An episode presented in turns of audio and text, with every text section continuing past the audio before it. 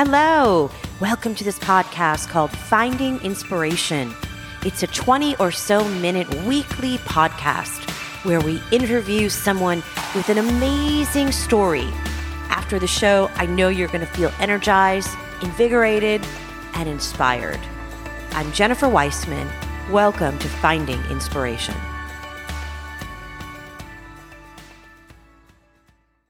Today, we're talking about another pandemic, but it's not Corona. We're talking about the ongoing, unbelievably dangerous opioid crisis that is accelerating across the world. Accidental overdose from opioids is surging in almost every zip code you can imagine. In the state of Vermont alone, the number of accidental deaths is up 57%. These numbers are staggering. Today, we're speaking to a woman whose son, Sam, died at 20 years old from an accidental opioid overdose. And the focus of our talk is not just about the opioid crisis, but also about how Kris has written a book called Of Grief, Garlic, and Gratitude, and how she has put her life back together and moved forward. And it's a very, very inspiring and difficult story.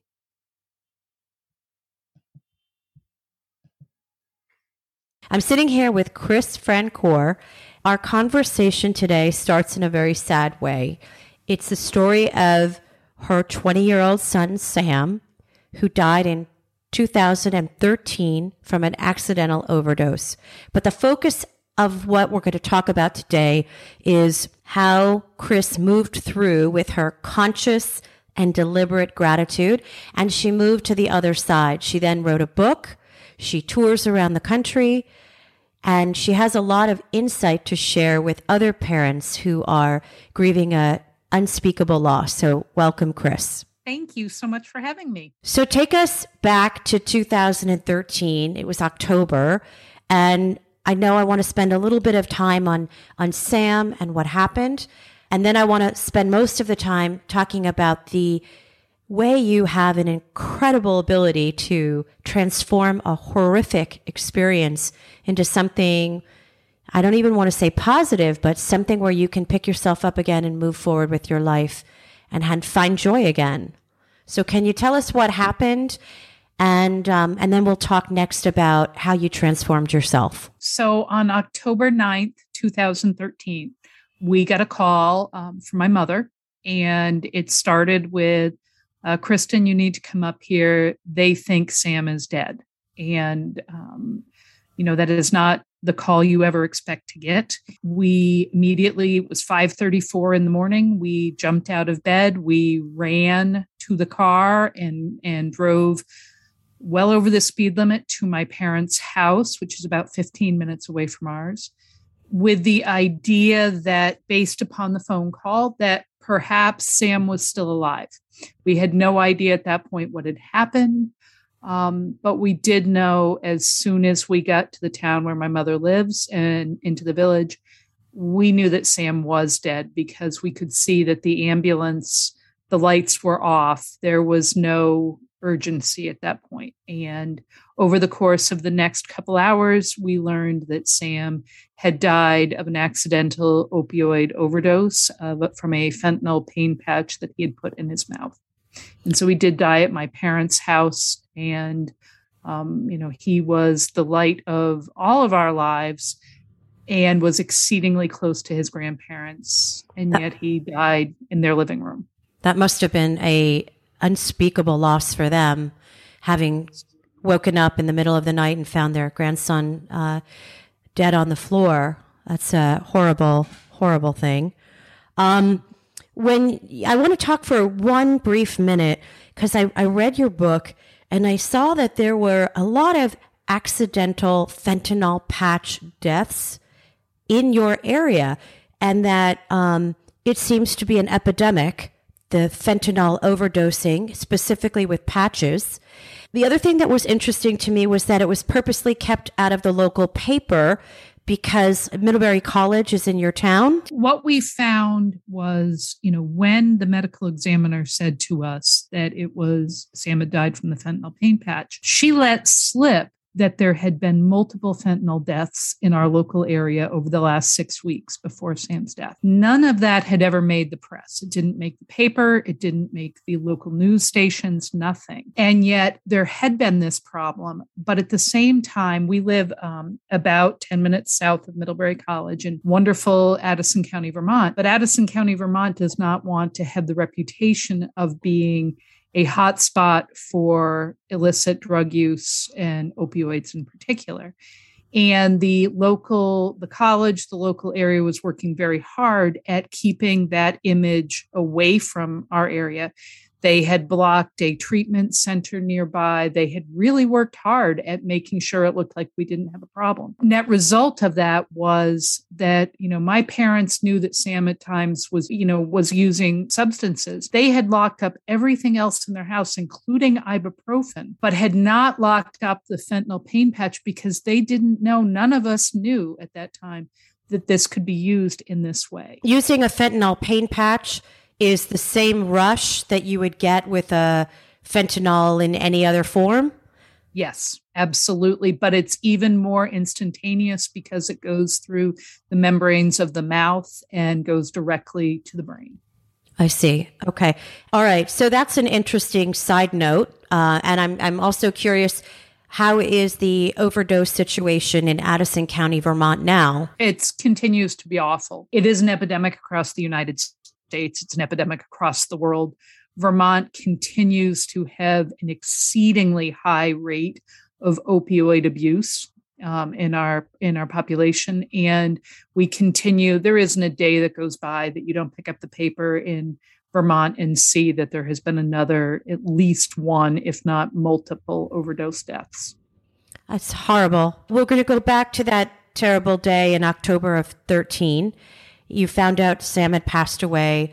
How did you, over the course of the next few months, how did you pick yourself back up again and talk a little bit about the role of social media? And then we'll get to your book and how you started touring. So, one of the things that happened immediately, you know, with the first 12 hours after Sam's death was just plain cold shock. I mean, I I have one or two memories from that day, but very little. But the darkness that came with the grief of losing him was was overwhelming. About three days after his death, I stood down um, by our barn with our with our alpacas, looking at the animals, and my cousin, who had lost his brother at 21 to a heart issue, my cousin stood with me, and he made the comment of if the if your other kids lose you like I lost my mom, when Mike died, when his brother died. Goes, if they lose you like I lost my mom, I will come back and kick your butt. And I thought a lot about that. I thought about how we had three living children. Our first grandchild was about to be born. You know, we still had a kid in high school, and I couldn't, no matter how much I wanted to call, crawl into a hole and never come out. We couldn't i couldn't do that to my other children to my husband to to the people that were around us. And um, the day after sam's service his celebration of life i was standing out on our back deck and our deck looks out to the adirondacks and it was a beautiful clear sunny day.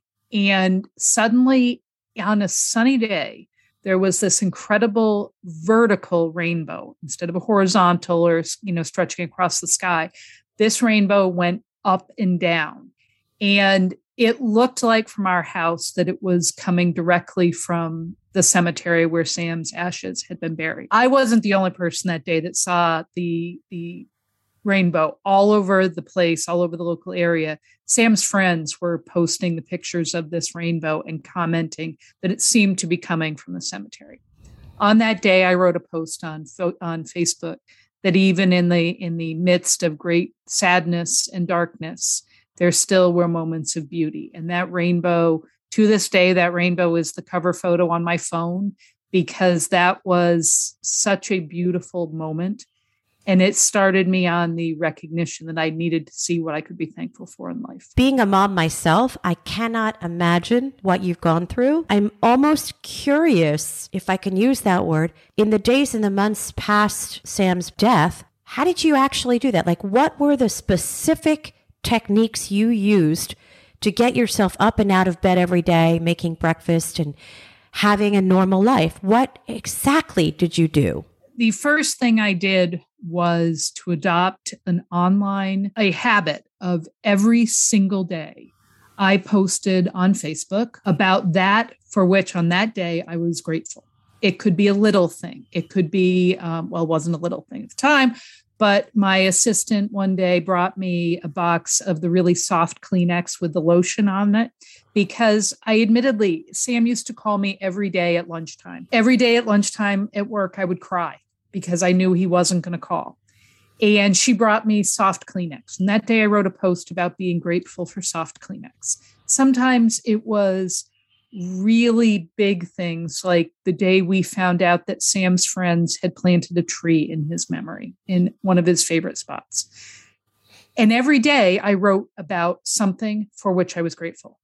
It was by doing it online, I was holding myself accountable to making sure I did it. And because I also believed that I couldn't at that point necessarily say verbally to people, thank you for what you're doing to support us. But I could write it down. And often I was writing in the middle of the night, but I would post what I was grateful for on that day. And as I continued to do that, and I did it consistently for over 30 months, and I still do it very consistently, but not necessarily every single day. The light began to come back into my heart into my mind. I began to be able to laugh again, to be able to find joy, because I could see that no my heart will always be broken, but I could see that there still were things in life that were worth being excited and joyful about. And people were showing us love, and I needed to recognize that. Was the joy you were receiving on Facebook was it that people were responding to your postings or was it the act of expressing yourself publicly? Both. I would say very much both. The many people responded to the posts people also not only you know replied to my posts or shared my posts they started posting themselves about how they were beginning to look at their lives. That's actually how the idea for the book developed was people started saying this really helped. Even if i had spent the last hour crying because you know using a very specific example sam loved cheeseburgers. The first time i made a cheeseburger after his death was probably about 3 to 4 months after his death and i sobbed the whole time because he was never going to walk through the door and ask for a cheeseburger again but after that, my eyes swollen from crying. I'm a I look awful when I cry. After I did that, I then sat down that night and wrote about the things that had been wonderful that day. And doing it every time I did it, it lifted my heart. It made me feel connected back to the rest of the world. And it made me feel that I was reaching out to other people. The act of helping other people and their feedback to you on the Facebook gave you a sense of purpose, gave you a sense of joy, maybe a new beginning. Is that absolutely all yeah, of them? Yes. All of them. How did the book come to be? I, I understand that you wrote a lot of for posts over the course of 30 months. After writing 30 months of Facebook posts, did you print them all out and find a common thread and probably about a year's worth of posts i was beginning to get emails and facebook messages from people saying you should turn this into a book what you're encouraging people to do in terms of daily gratitude you should put out there and originally, I wasn't going to really use the Facebook posts. Originally, the book was going to be called 6.2 Miles because Sam used to walk um, to think he used to walk the 6.2 miles to his best friend's house in bare feet so he would connect with the earth as he did it. And I was going to use that as the basis.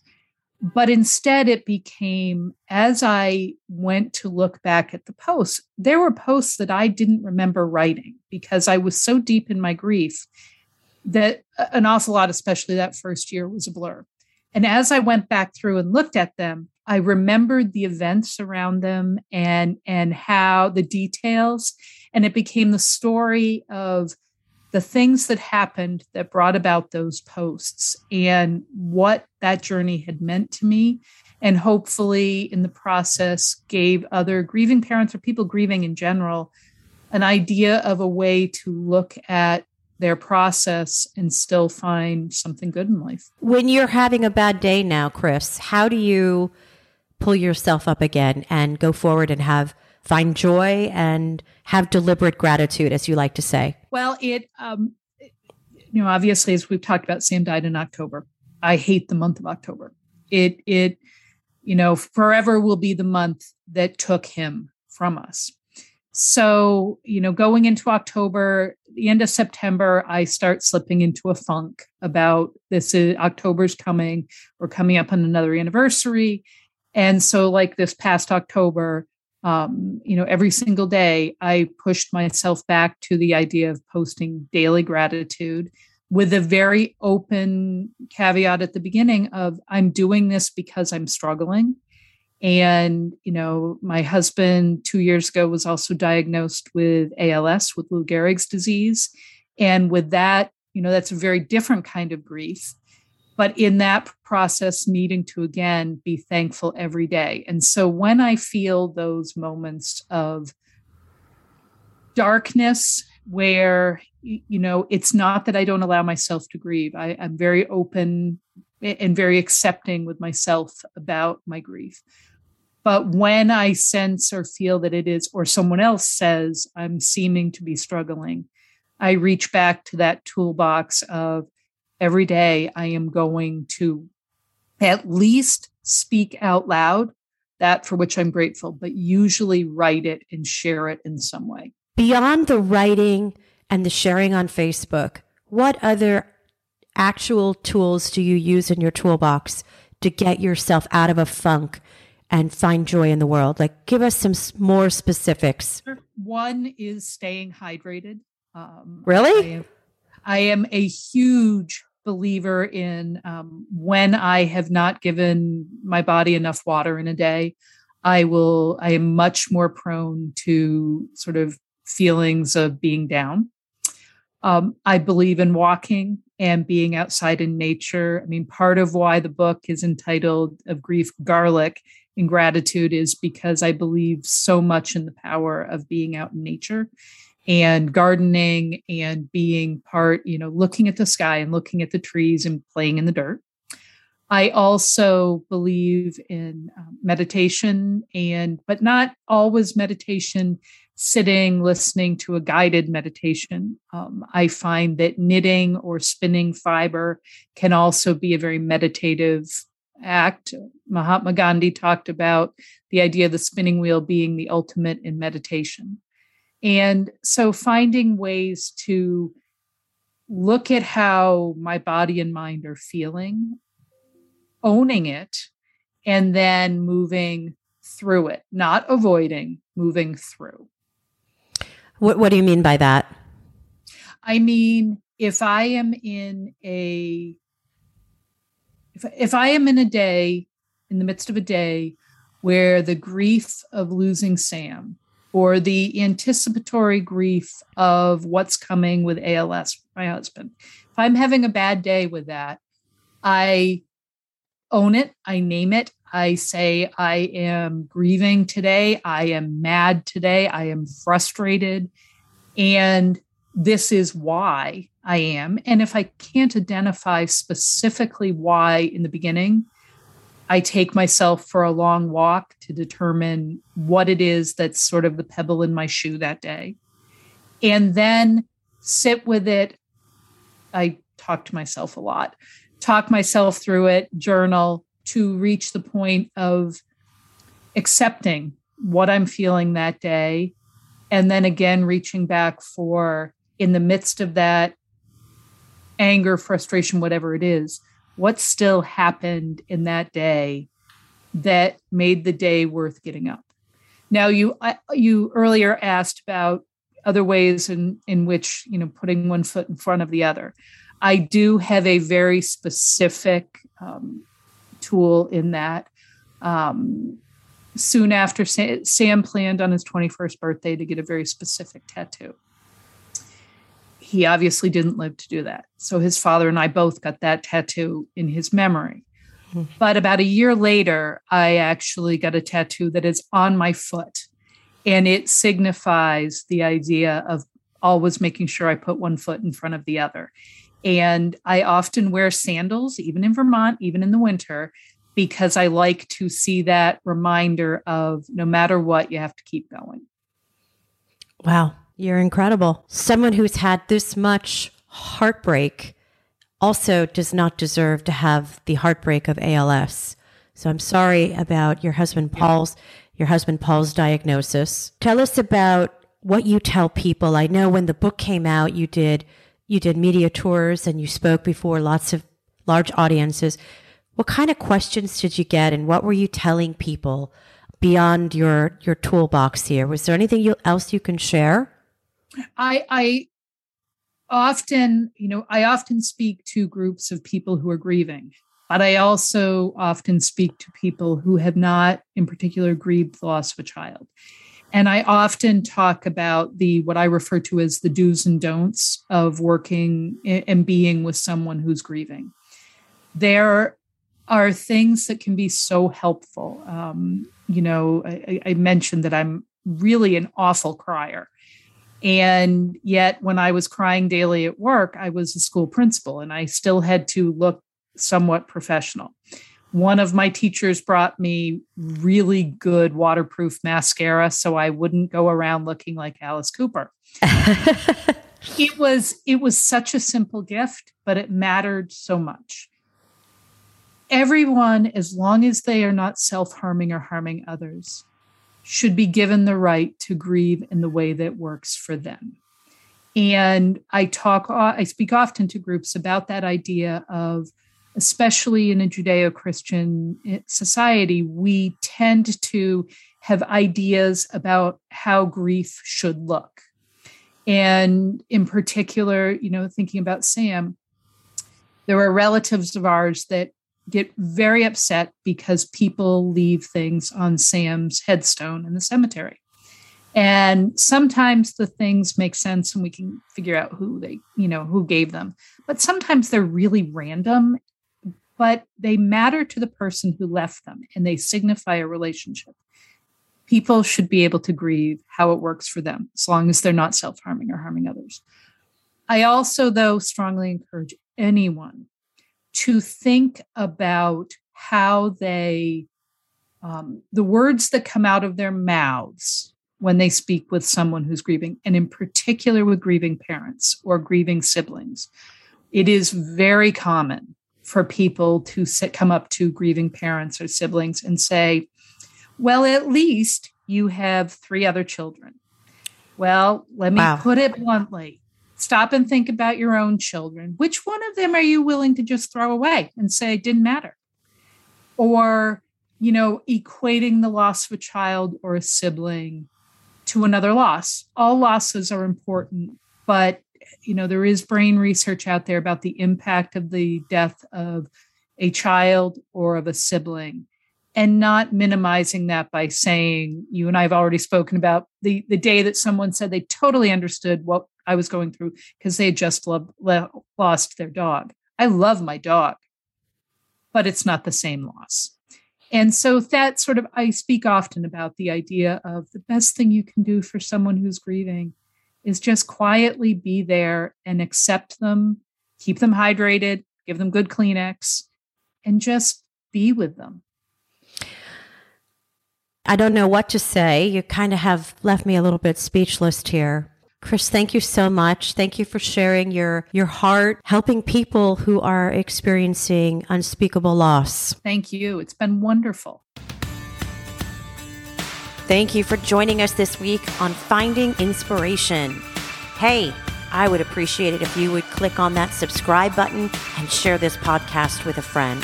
See you next week. I'm Jennifer Weissman.